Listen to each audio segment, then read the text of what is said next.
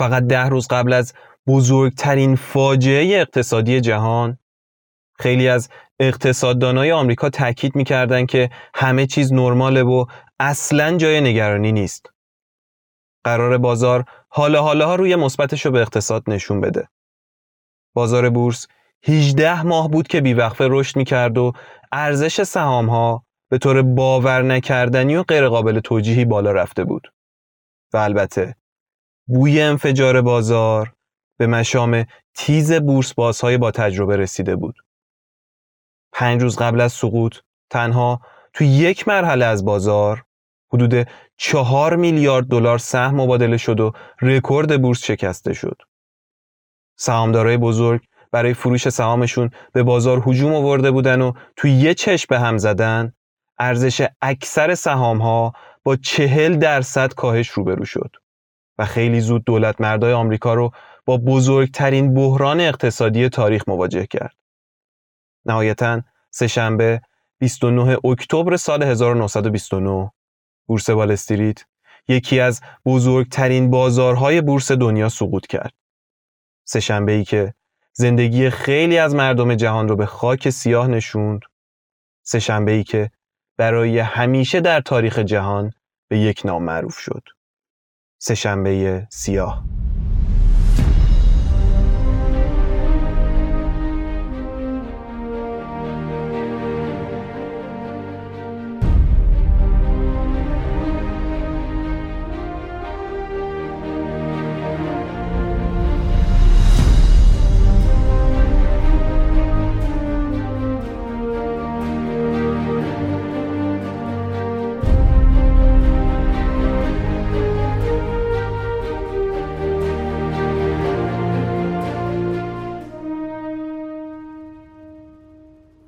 سلام. به پادکست رافکده خوش اومدید. من محمد علی نامه ای هستم و تو هر قسمت از این پادکست روایتگر اتفاقاتی خواهم بود که جهان رو تحت تاثیر قرار داده. و تو اپیزود اول قرار داستان سقوط وال استریت یکی از بزرگترین بحرانهای اقتصادی جهان رو برای شما روایت کنم. بحرانی که برای همیشه مسیر اقتصادی جهان رو عوض کرد و خیلی از معادلات و پیش ها رو تحت تاثیر قرار داد. پس بدون معطلی با هم بریم سراغ اپیزود سهشنبه سیاه داستان سقوط بازار بورس وال استریت منحتن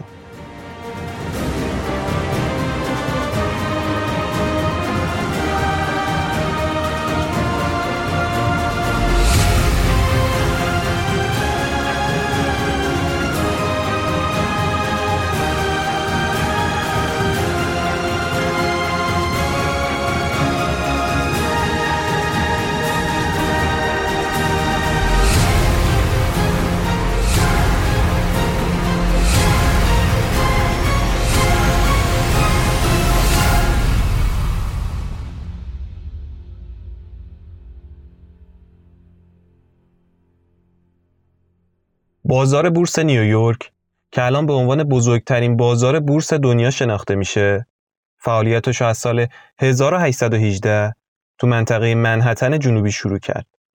چند سال قبلش چند تا از این گروه های دلال و سرمایهدار توافق کردن که معاملهاشون رو با هم انجام بدن و این تصمیم اونا منجر به تأسیس بورس آمریکا شد. معاملات رأس ساعت ده صبح شروع می شد و سه بعد از ظهر بسته می شد. هر بار هم با بانگ یک ناقوس بلند صداش تو کل شهر میپیچید.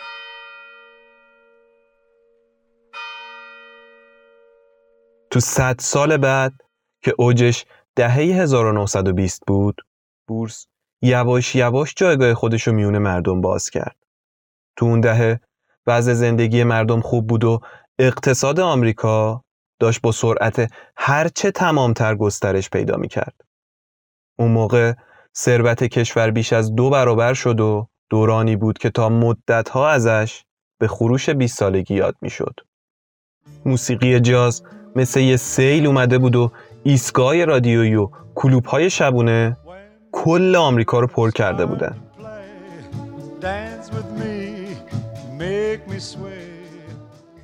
دیگه مردم داشتن می‌رفتن به سمت زندگی مدرنتر. زنها آرایش می‌کردن لباسای مدرن می پوشیدن و جسورانه تو مکانهای عمومی سیگار می کشیدن. مردها هم ماشینای لوکس آمریکایی سوار می شدن و لباسای مارکدار اون زمان رو به تن می کردن. اون ترس و وحشت های جنگ جهانی اول تازه تموم شده بود سربازا از جنگ برگشته بودن و توجه کشور هم رفته بود به سمت توسعه و افزایش رفاه عمومی تو این بین شرکت ها هم فرصت خوبی برای فروش کالاهای لوکس به مردم پیدا کرده بودن داریم درباره 100 سال پیش حرف می‌زنیم دیگه اون زمان یخچال و رادیو و ماشین و اینجور چیزا کالای لوکس حساب می شدن که اغلب مردم اونا رو با وام بانکی و قرض و قوله خرید می‌کردن. خرید اعتباری مفهوم نسبتا جدیدی برای آمریکایی‌ها بود چرا که اکثر مردم ترجیح می‌دادن همیشه نقدی خرید کنن. بانک هم چون روی پولی که قرض می‌دادن به ملت سود می‌گرفتن مشتاق قرض دادن پول برای این کالا بودن و تمایل داشتن خریدای اعتباری رو زیادتر کنن. شرکت های تولید کننده کالای لوکس می‌تونستن تو مالکیت خصوصی یا عمومی باشن. اگه شرکتی تو مالکیت خصوصی بود نمی‌تونست به همه مردم سهم بفروشه و خب اگه تو مالکیت عمومی بود می‌تونست این کار رو انجام بده. برای همین اکثر شرکت ها ترجیح می‌دادن تو مالکیت عمومی باشن که بتونن سهمشون رو عرضه کنن و راحت تر درآمد کسب کنن. خب به نظرم قبل اینکه شیرجه بزنیم تو داستان بعد نیست که یه توضیح کوتاهی هم برای اونایی که سهام‌های بورسی رو نمی‌شناسن بدم. بعد بریم سراغ ادامه داستان. سهم قسمتی از مالکیت یه شرکت محسوب میشه.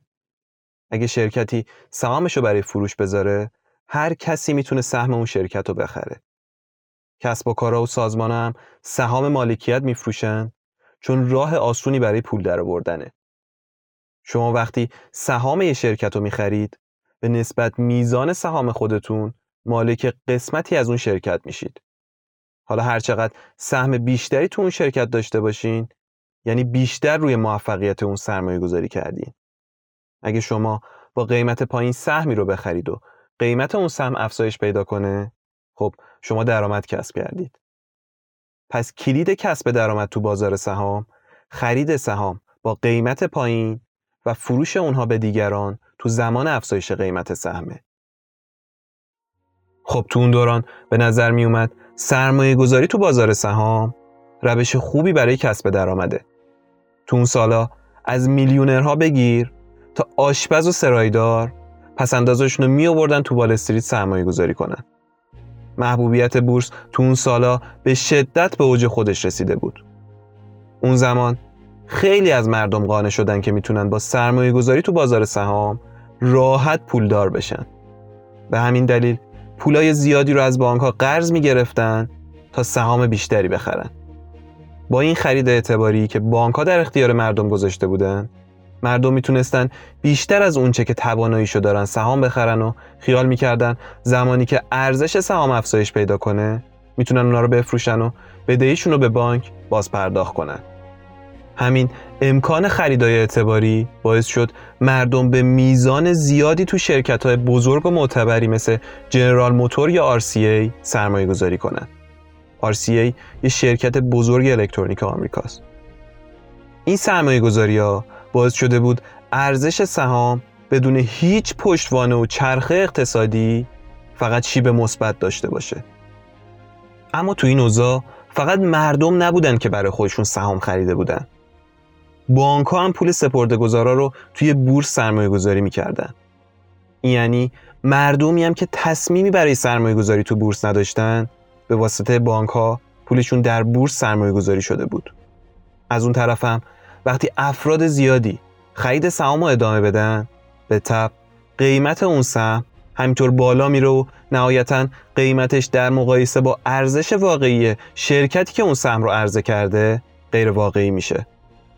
همین ارزشمند شدن سهام ها اونم هر سهمی دیگه یعنی فرق نمی‌کرد چی می‌خری. باعث شد که خیلی از سرمایه گذارا به این باور برسن که سهام راهی مطمئن برای تأمین آینده خانواده هاشونه به خاطر همین تو اون سالا ارزش بازار سهام بیش از چهار برابر شده بود. ارزش سهام ها توی ابر حباب عجیب و غریبی افتاده بود. اما خبر بد این بود که این اوضاع خیلی دووم نیورد. کمتر اقتصاددانی هم بود که تونسته باشه این دووم نیوردن سری و ناگهانی رو پیش بینی کنه. نظام بانکی مبتنی بر بورس خلاهای قانونی و اعتباراتی که بانک ها در اختیار مردم گذاشته بودن بازار بورس رو لحظه به لحظه به سقوط نزدیک و نزدیکتر می کرد. مردمم کم کم داشتن متوجه می شدن که داره چه بلایی سرشون میاد. بالا رفتن شاخص بورس تو این حجم زیاد و زمان کوتاه اونم بدون هیچ آورد و پشتوانه اقتصادی نتیجهش مشخص بود. ریزش بورس. کافی بود فقط چند سهامدار دونه درشت؟ سهاماشون رو بذارن برای فروش تا دومینوی سقوط بازار شروع به حرکت کنه. حالا قسمت جالب داستانم اینجاست که ضربه اولیه این دومینو از سمت سرمایه گذارای بورس نبود. این ترس از سپرده گذارای بانک شروع شد. کسایی که پولشون رو گذاشته بودن تو بانک که از سود بانکی اون درآمدی داشته باشن. به مرور سپرده گذارا ترسیدن که اگه دیر به جنبن ممکنه بانک دیگه پول نقدی نداشته باشن که بخوام به سپرده گذارا بدن. برای همینم هجوم آوردن به بانک که تا دیر نشده حساباشون رو خالی کنن. خب بانک هم برای اینکه بتونن پول سپرده گذارا رو پس بدن مجبور شدن حجم عظیمی از سهامایی که با پول مردم خریده بودن و برای فروش بذارن. این اقدام عملا پایان کار بانک ها بود و تو عرض چند هفته حدود 300 بانک اعلام ورشکستگی کردن. وقتی هم که بانک ها اون حجم عظیم از سهام رو گذاشتن برای فروش اینجا بود که دیگه 60 سهامدارا هم خبردار شد.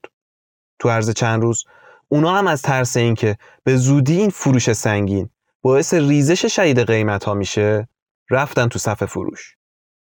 اینجا دقیقا همون جایی بود که دومینوی ریزش بازار شروع به حرکت کرد. اینو بگم که وقتی یه سهمی همینطور مستمر برای فروش گذاشته بشه و صف فروش براش تشکیل شه ارزش نقدی اون سهم ریزش پیدا می‌کنه. حالا فکر کنید بانک ها با اون سرمایه های عظیمی که دستشون بود تو اکثر سهام ها سرمایه گذاری کرده بودن. حساب کنید چه اوضاعی رو به بار آوردن. با اعلام خبر ورشکسته شدن چند تا از بانک های اصلی آمریکا شاخص بورس تو چند روز متوالی منفی شد. قیمت های سهامم که تو این مدت به حد اکثر حباب خودش رسیده بود داشت همینطور خالی می‌شد و از سکه میافتاد. می‌دونیم دیگه وقتی که سهم ارزشش رو دست میده حالا هر دلیلی می‌تونه داشته باشه مثلا شاید دلیلش صف فروش زیاد باشه ورشکسته شدن اون شرکت باشه یا کم بازده بودنش یا حالا هر چیز دیگه ای سهامدارا از ترس اینکه اگه سهمشون رو نفروشن ممکنه بیشتر ضرر کنن شروع به فروش سهام می‌کنن. خب طبیعی هم هست دیگه طرف که نمی‌خواد ضرر کنه.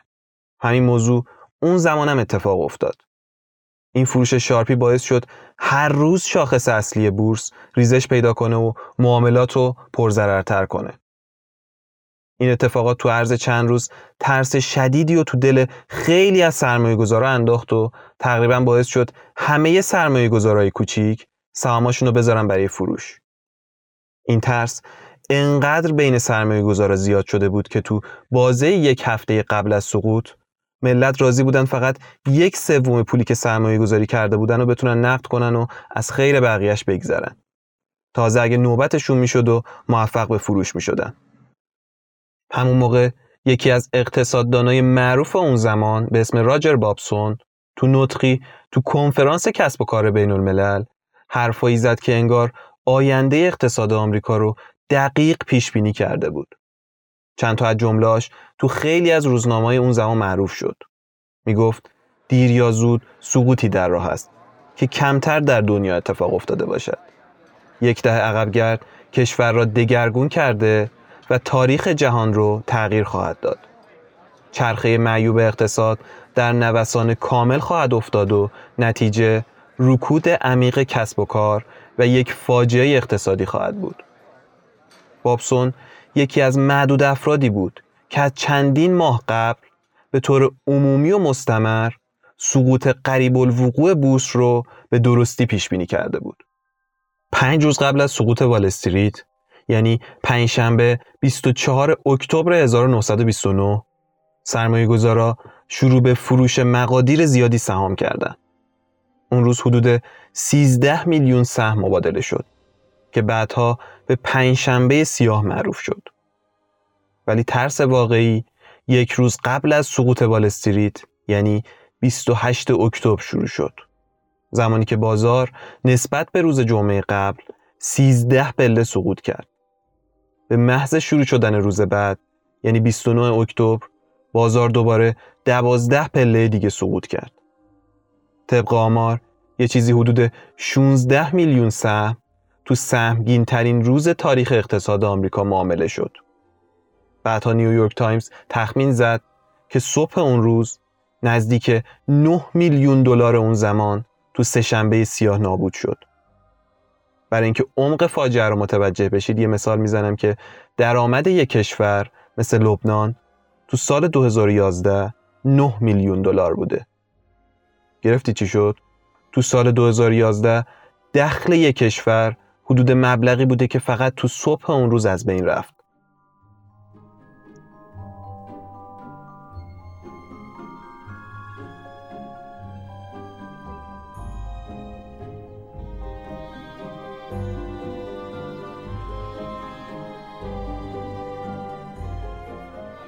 خیلی از سرمایه گذارا که از اکثریت مردم بودن از روز قبل تو سراسر نیویورک تجمع کرده بودن و خبرهای تلگرافی بورس رو دنبال می‌کردن.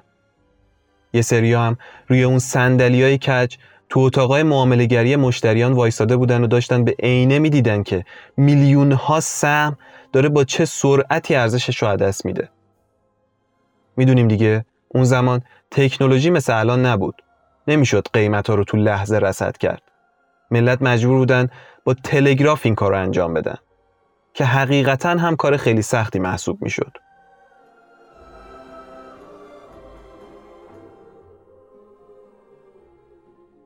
به محض اینکه گزارش قیمت از پیرامون کشور می رسید ماشین های تلگراف تو تالار بورس قیمت های سهام روی نوارای بزرگ کاغذی ثبت می کردن.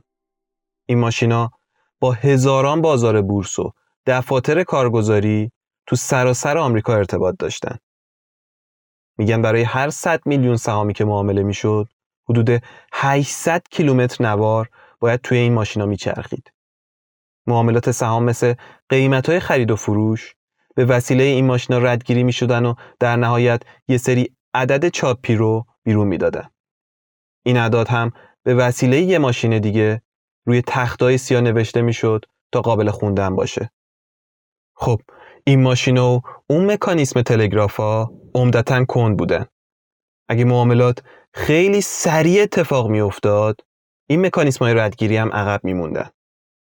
میگن تو هفته آخر سقوط از شدت تغییرات قیمت نوارای تلگراف مدام عقب میافتادن و تا آخر روز حدود 100 دقیقه از فروش واقعی عقب میموندن. خب تو دنیای بورس و خرید و فروش سهام هر ثانیه حکم طلا رو داره. حالا فکر کنید خبرها داره هر یک و نیم دو ساعت یه بار می‌رسه. دیگه تقریبا غیر ممکن بود کسی بتونه بگه بازار چجوری داره کار می‌کنه و آخرین قیمت خرید و فروش الان چنده.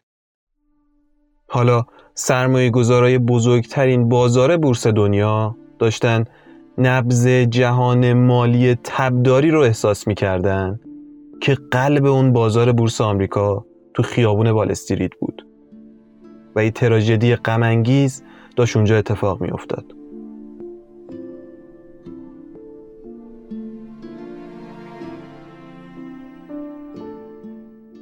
یه جورایی افرادی که دور اون نوارای تلگرافی جمع شده بودن مثل رفقایی بودن که پیرامون تخت یکی از دوستای مریضشون وایستادن و هر لحظه نگران بیهوش شدنش هستن پیامایی که به دست سرمایه دارا می‌رسید و می‌تونستی با نگاه کردن به چشماشون بفهمی که متن پیام چی بوده. نه اشکی بود و نه لبخندی. یه جورایی فقط مات و مبهود داشتن به پیامهای تلگرافی نگاه می‌کردن و نمی‌تونستن باور کنن که داره چه بلایی سرشون میاد.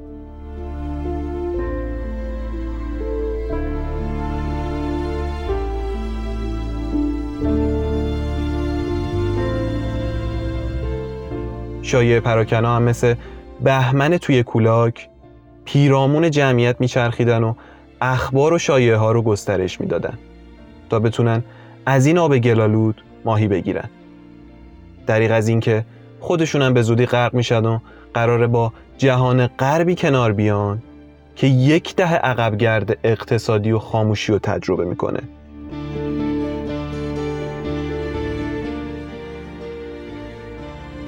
دیگه اقتصاد آمریکا داشت به روز سقوط نزدیک می‌شد. تو یکی دو روز آخر هزاران نفر تو خیابونای منطقه مالی شهر نیویورک جمع شدن. سرمایه گذاره خشمگین و ناراحتی که مرتبا تو طول روز درباره افت شدید سرمایه هاشون حرفایی میشنیدن که عین حقیقت بود. بورس آمریکا تو آستانه سقوط بود. با توجه به اینکه انتظار می‌رفت حجم معاملات تو روز آخر سنگین باشه اما فروشنده ها و دلالای کمی تو تالار بورس حضور داشتن. هر نوع کسب و کاری هم که تو بازار معامله می‌شد به علت آگاهی نسبت به فروش شایع سهام بود. میگن تو نیم ساعت اول باز شدن بازار تو اون روز کذایی فقط چهار سهم مبادله شد. اون روز روزی بود که سرمایه گذارای بزرگ یعنی میلیونرها ترس فروش داشتن. سرمایه گذارای کوچیک و آدمای معمولی هم که کل داراییشون رو هفته قبل دست داده بودن. تقریبا میشه گفت هر کسی زیانای عظیمی رو تجربه کرده بود. مثلا شرکت RCA که یه ابر شرکت بزرگ الکترونیک آمریکاییه سهامش تو بهترین ساعت خرید و فروش فقط 26 دلار فروخته می‌شد. در صورتی که ارزش هر سهمش تو روزای خوب بورس بیش از 135 دلار هم رسیده بود. تو روز آخر کارگزارای بورس تلاش می‌کردن که فقط بتونن جلوی سیل سفارش های فروش رو بگیرن. حجم فروش بی سابقه بود و تو طبقه معاملات تالار بورس ولوشویی بود که نگو و نپرس. حالا این وسط مشتریایی هم که دسترسی به تلفن نداشتن پا شده بودن اومده بودن تالار تا ببینن اوضاع در چه حاله. حضور این افراد اوضاع ترسناک رو از قبلم ترسناکتر کرده بود. تقریبا به دست آوردن هر نوع اطلاعاتی از هر طریق غیر ممکن شده بود. یعنی سرمایه گذارا داشتن توی اتاق تاریک و پر از شایعه فعالیت می‌کردن. اون روز با گسترش شایعات و وخامت اوضاع چند هزار سرمایه گذار جلوی در اصلی ساختمون والستریت تجمع کردن و به گارد حفاظت سازمان حمله کردند. ماشینای پلیس برای کنترل اوضاع به خیابون اومدن و با گاز اشکاور سعی کردن ملت رو پرکنده کنن. اما جمعیت مالباخته ها اونقدر زیاد بود که تهدید و گاز اشکاور تأثیری توی موج خشم مردم نداشت. تا ساعت سه عصر میانگین شاخص بورس حدود 230 پله سقوط کرد و 43 نقطه از روز قبلش پایین تر اومد. این به این معنی بود که بازار حدود 15 درصد نسبت به دیروز ضرر کرده و تقریبا حدود 50 درصد از نقطه اوجش یعنی دو ماه قبل کمتر شده. برآورد شد که تو معاملات عصر اون روز بالای 14 میلیارد دلار پول از بین رفت. اون روز سهشنبه 29 اکتبر 1929 بود که برای همیشه به عنوان سهشنبه سیاه تو دنیای تجارت و اقتصاد غرب شناخته شد. روز بعد سرمایه گذارایی که حالا کاملا ناامید شده بودن حدود 16 میلیون سهم فروختن. دیگه جو حاکم جو ترس بود که نه تنها افتاده بود به جون سرمایه گذارا حالا کارگزارا و بانکدارایی هم که وارد این بازی نشده بودن هم واقعا ترسیده بودن حتی بورس بازای قدر اون زمانم تو اون بره داشتن تصمیمات اشتباه می‌گرفتن و به سقوط بیشتر بازار دامن می‌زدن همین ترسا و تصمیمات اشتباه باعث شد که معاملات روزهای بعد اونقدر منفی بشه که تو چهارشنبه بعدی سازمان بورس مجبور شد بورس رو به مدت دو روز تعطیل کنه تا به همه فرصتی برای درک شرایط جدید داده بشه. از زمان شروع جنگ جهانی اول این اولین باری بود که بورس بسته می‌شد. اما وقتی که بازار دوشنبه هفته بعد باز شد ارزون فروشی باز هم ادامه داشت و سازمان بورس مجبور شد معاملات رو محدود به سه ساعت تو روز بکنه این سقوط آزاد تا دو ماه دیگه ادامه پیدا کرد مردم حتی تصورم نمی‌کردن که تو دو ماه چیزی حدود سی میلیارد دلار سرمایه از بین بره اعتبار وال استریت تو دنیای غرب به شدت کاهش پیدا کرده بود و سیستم اعتباری آمریکا داشت نفسهای آخر رو می‌کشید دیگه حتی برجسته ترین خبرگان مالی آمریکا هم نمی‌تونستن عمق سقوط اقتصاد آمریکا و تأثیرات شدید و تراژدی که اون رو بر اساس مسائل اجتماعی کشور پیش بینی کنند.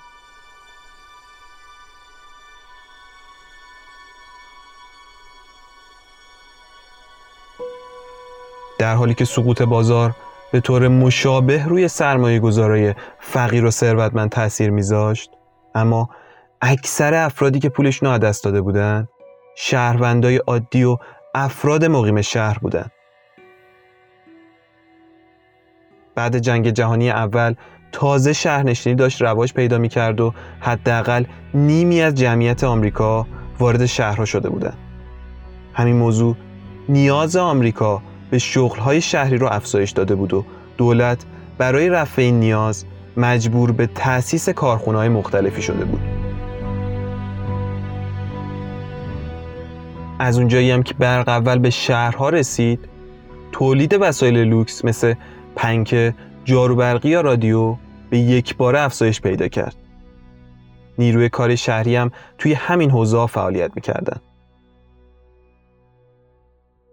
جالبه بدونید که تا قبل از اون فاجعه اقتصادی مردمی که تا دیروز هدفشون صرفه‌جویی و پسنداز بود حالا رو آورده بودن به مصرفگرایی و تجمل و عشق و حال. ساعت کار کارخونه ها مشخص بود و بعد ساعت کار و تعطیلات آخر هفته می‌رفتن سفر می‌رفتن سینما استادیوم و خیلی تو این فکر نبودن که بخوان پولشون رو پسنداز کنن و همین باعث شد که تو زمان رکود اقتصادی و سقوط بازار ضربه شدیدی بخورن و زندگیهاشون داغون بشه تأثیرات موجی این رکود اقتصادی انقدر زیاد بود که طبعاتش خیلی سریع به نوایی روستایی هم سرایت کرد. اون زمان حدود چهل درصد آمریکایی هنوز تو روستاها زندگی می‌کردن و درآمدشون از دامداری و کشاورزی تعمین می‌شد و خیلی اعتقادی به بورس نداشتن. حدوداً یک سال بعد از سقوط بازار، رکود کشاورزی زندگی تمام روستاییان رو هم تحت تاثیر قرار داد و باعث کاهش شدید قیمتهای محصولات کشاورزی و حتی زمینهای زراعی به دلیل بیکاری بیش از حد تو صنعت شده بود. دیگه میشه گفت تقریبا کم بوده کار و نقدینگی از مزارع تا شهرها گسترش پیدا کرده بود. متوسط حقوق آمریکایی حدود 40 درصد کاهش پیدا کرده بود و نرخ بیکاری به بالای 30 درصد یعنی حدود 15 میلیون نفر رسیده بود. تو اون سالها برای اولین بار تو تاریخ آمریکا تعداد افرادی که کشور رو ترک کردن از تعداد کسایی که وارد این کشور شدن بیشتر شد. بزرگی و وسعت این رکود به اندازه ای بود که نه تنها اقتصاد آمریکا بلکه اقتصاد سایر کشورهای جهان رو هم تحت تاثیر قرار داد.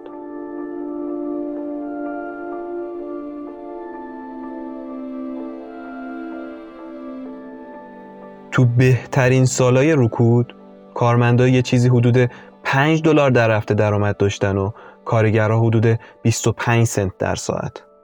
اون زمان یه قرص نون نزدیک یک دلار بود.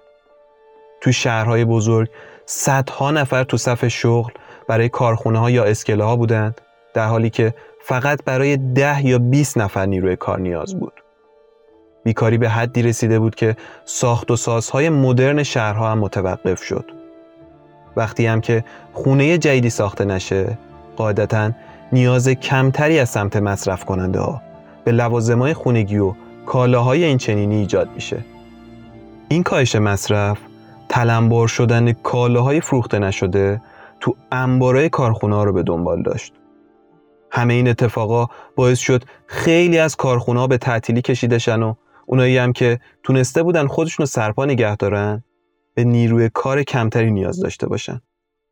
از طرفی هم مردم دیگه درآمدی برای خرید این کالاها نداشتن و اونایی هم که به این محصولات نیاز داشتن تا قبل از تابستون سال 1929 به صورت اعتباری این وسایل رو خریده بودن.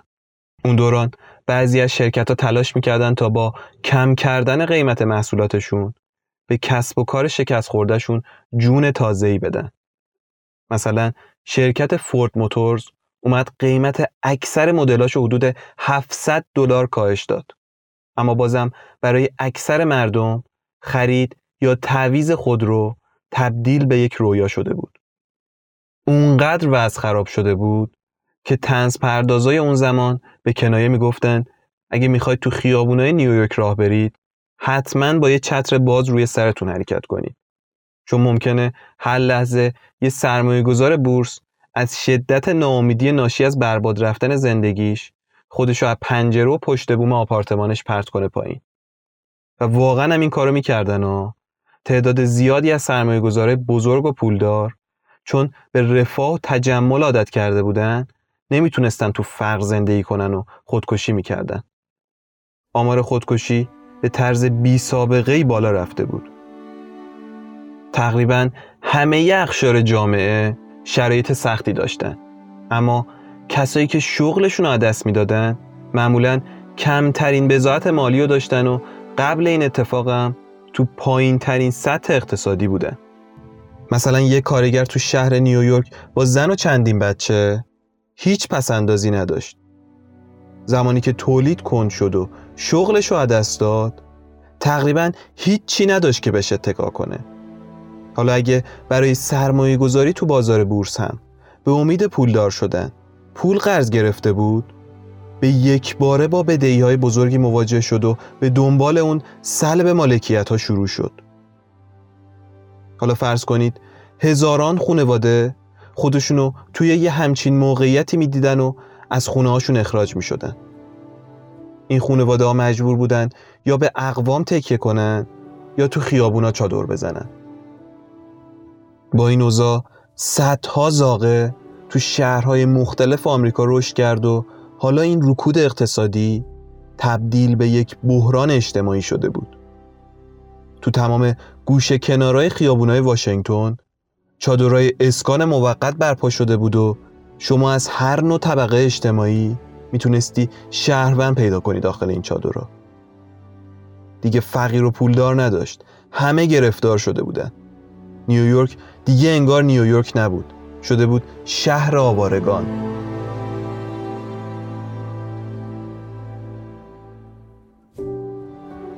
تغییرات اجتماعی که طی رکود بزرگ تجربه شد به شدت موندگار و دراز مدت بود. یکی از اون تاثیرات شدید تغییر تو ساختار و نقش خانواده ها بود.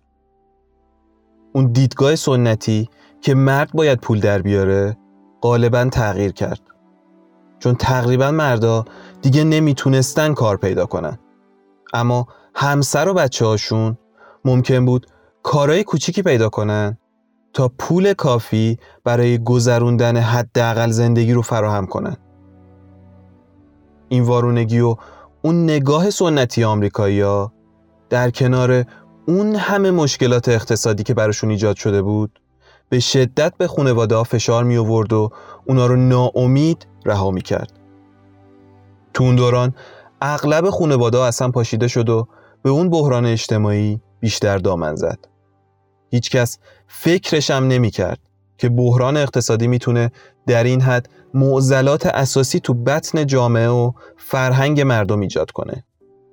از رئیس جمهور وقت و سازمان بورس تا بانک فدرال آمریکا یه تومار از برنامه های مختلف رو اجرایی کردن تا شاید بتونن کشور رو از اون سیاه چالی که توش افتاده نجات بدن.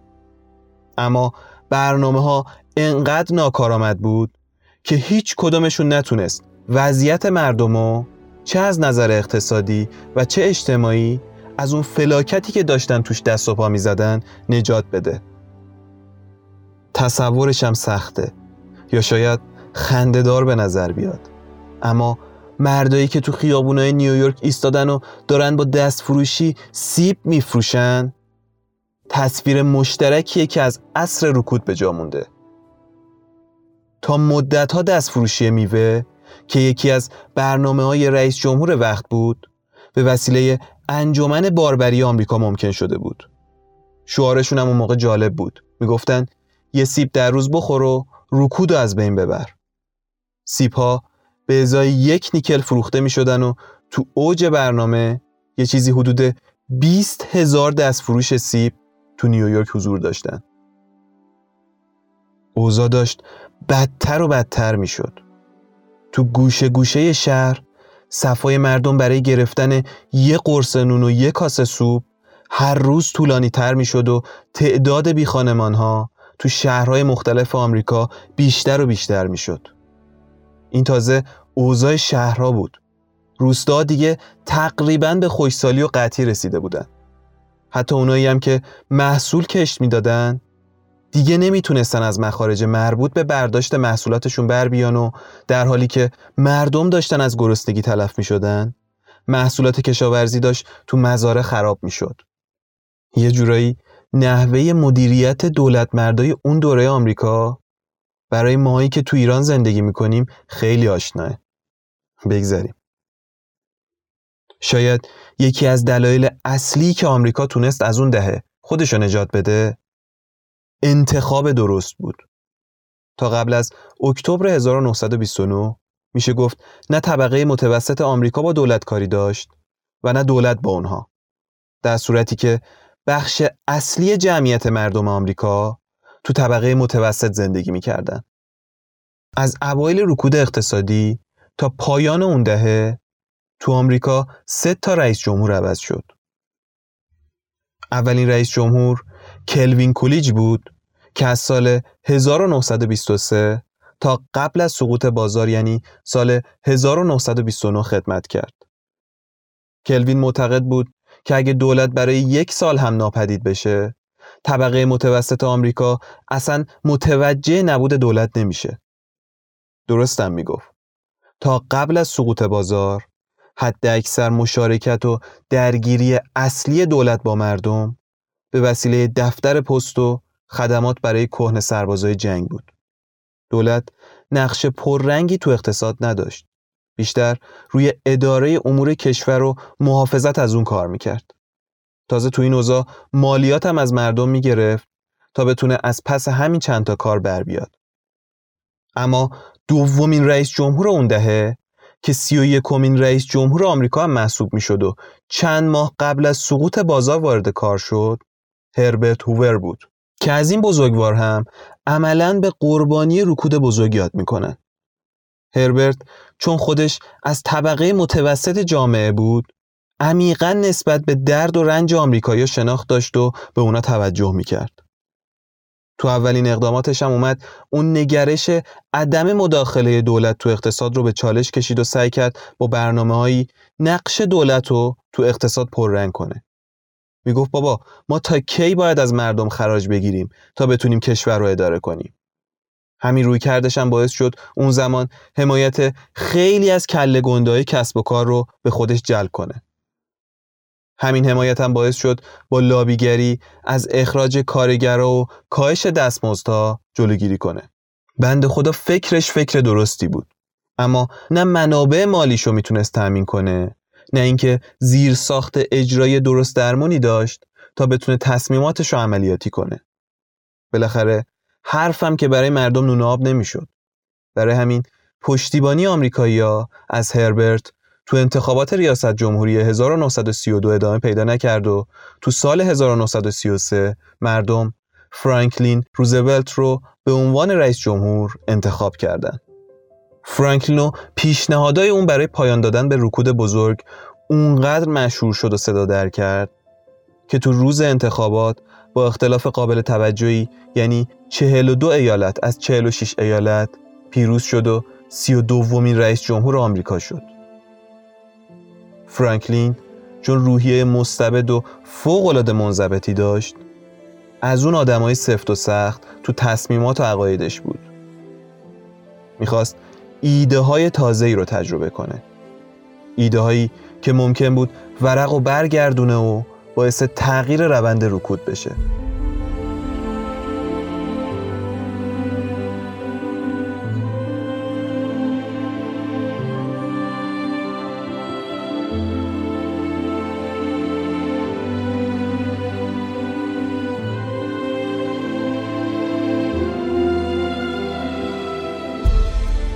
زمانی که فرانکلین تو سال 1933 رئیس جمهور شد بحران تقریبا به اوج خودش رسیده بود.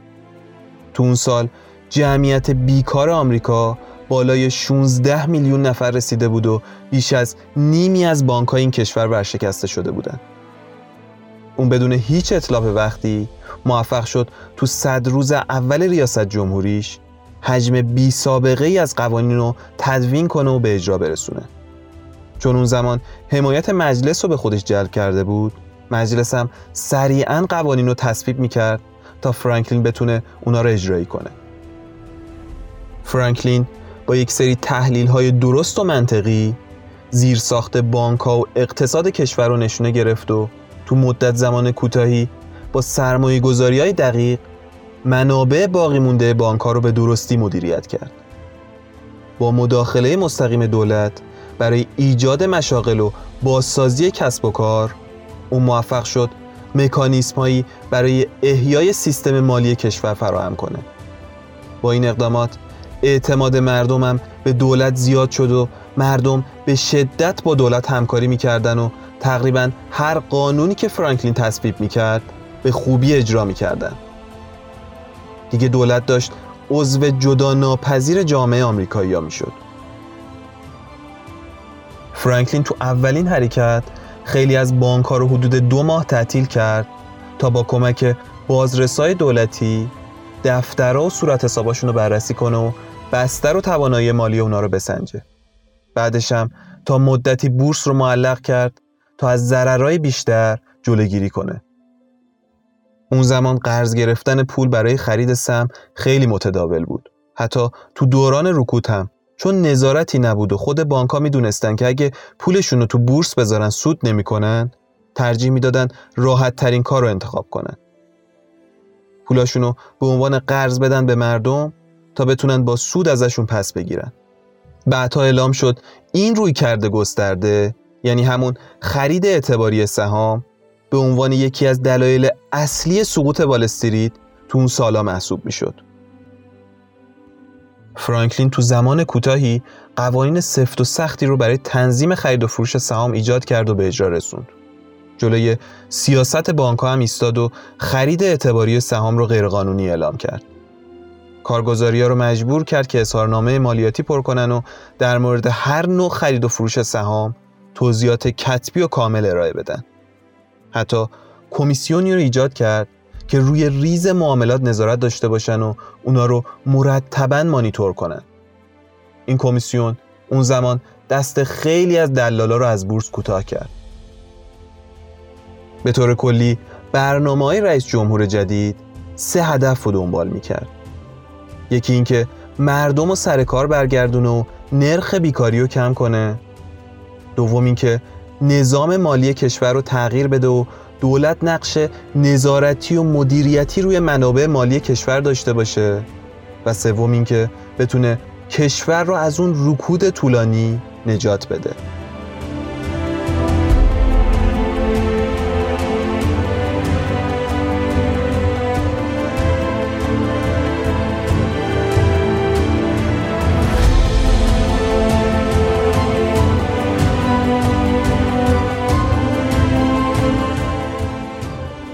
هرچند غرب یک دهه رکود بی سابقه رو تجربه کرد و بحرانهای کم نظیری رو روی دوش مردم آمریکا قرار داد. اما با تداوم برنامه های دقیق رئیس جمهور فرانکلین و همراهی مردم بالاخره قدرت اقتصادی آمریکا تو تابستون 1939 یعنی حدود ده سال بعد تونست به سطح قبل از رکود برسه و تقریبا در انتهای سال 1940 اقتصاد آمریکا مجددا رشد مثبت خودش رو پیدا کرد. برنامه فرانکلین اونقدر قوی و بنیادی بود که با شروع جنگ جهانی دوم تو سال 1941 تقریبا تمام فعالیت های صنعت بانکداری و بازار بورس و کشاورزی به طور منظم تنظیم شده بود و اقتصاد در حال رشد بود. بعدها برآورد شد که از حدود 100 میلیارد دلار سهام جدیدی که تو دهه 1920 ارائه شد تقریبا نیمی از اون تا سال 1930 ارزشش رو از دست داد و این فقط گوشه ای از طبعات فاجعه اقتصادی بود که آمریکا ازش گذر کرد. یه جورایی میشه گفت ناجی دنیای غرب که موفق شد آمریکا را از طویل ترین و بدترین رکود اقتصادی تو تاریخ شکلگیری دنیای صنعتی مدرن در بیاره؟ همین رئیس جمهور فرانکلین بود. فرانکلین تو سن 63 سالگی و تو عواست دوره چهارم ریاست جمهوریش از دنیا رفت. یادمونه دیگه گفتیم بزرگی و وسعت این رکود اونقدر زیاد بود که تقریبا آسیا و اروپا هم تحت تاثیر این اتفاق قرار گرفتن. جالبه بدونید که همین سختی های دوران رکود بود که موجب ظهور جنبش های سیاسی افراطی تو کشورهای مختلف اروپایی شد که از مهمترین اونها رژیم نازی آلمان آدولف هیتلر بود.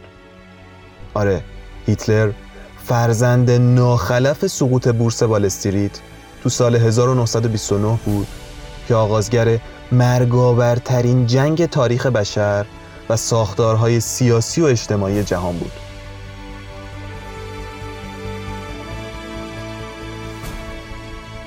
بعد از اون دوران آمریکا چندین و چند بار بحرانهای اقتصادی دیگه ای رو پشت سر گذاشت.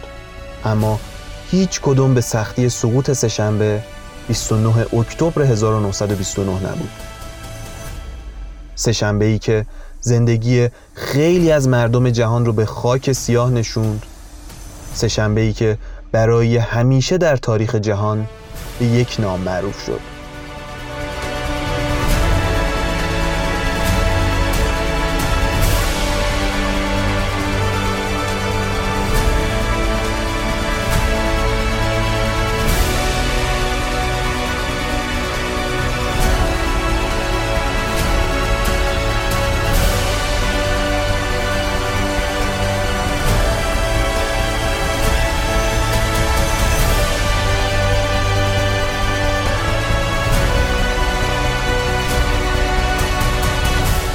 چیزی که شنیدید اپیزود اول پادکست راف کرده بود. با تشکر از پادکست رخ که تو تهیه این اپیزود خیلی به من کمک کرد. امیدوارم از قسمت اول خوشتون اومده باشه و ممنونم که پادکست رو گوش می‌دید و اونو به بقیه پیشنهاد می‌کنید. پادکست راف کرده رو می‌تونید توی همه شبکه های اجتماعی با ایدی راف کرده. دنبال کنید و از مطالب تکمیلی و رفرنس های اپیزودها مطلع بشید. نقد و نظرات خودتون رو هم به من بگید. به امید دیدار بعدی پادکست راف کرده.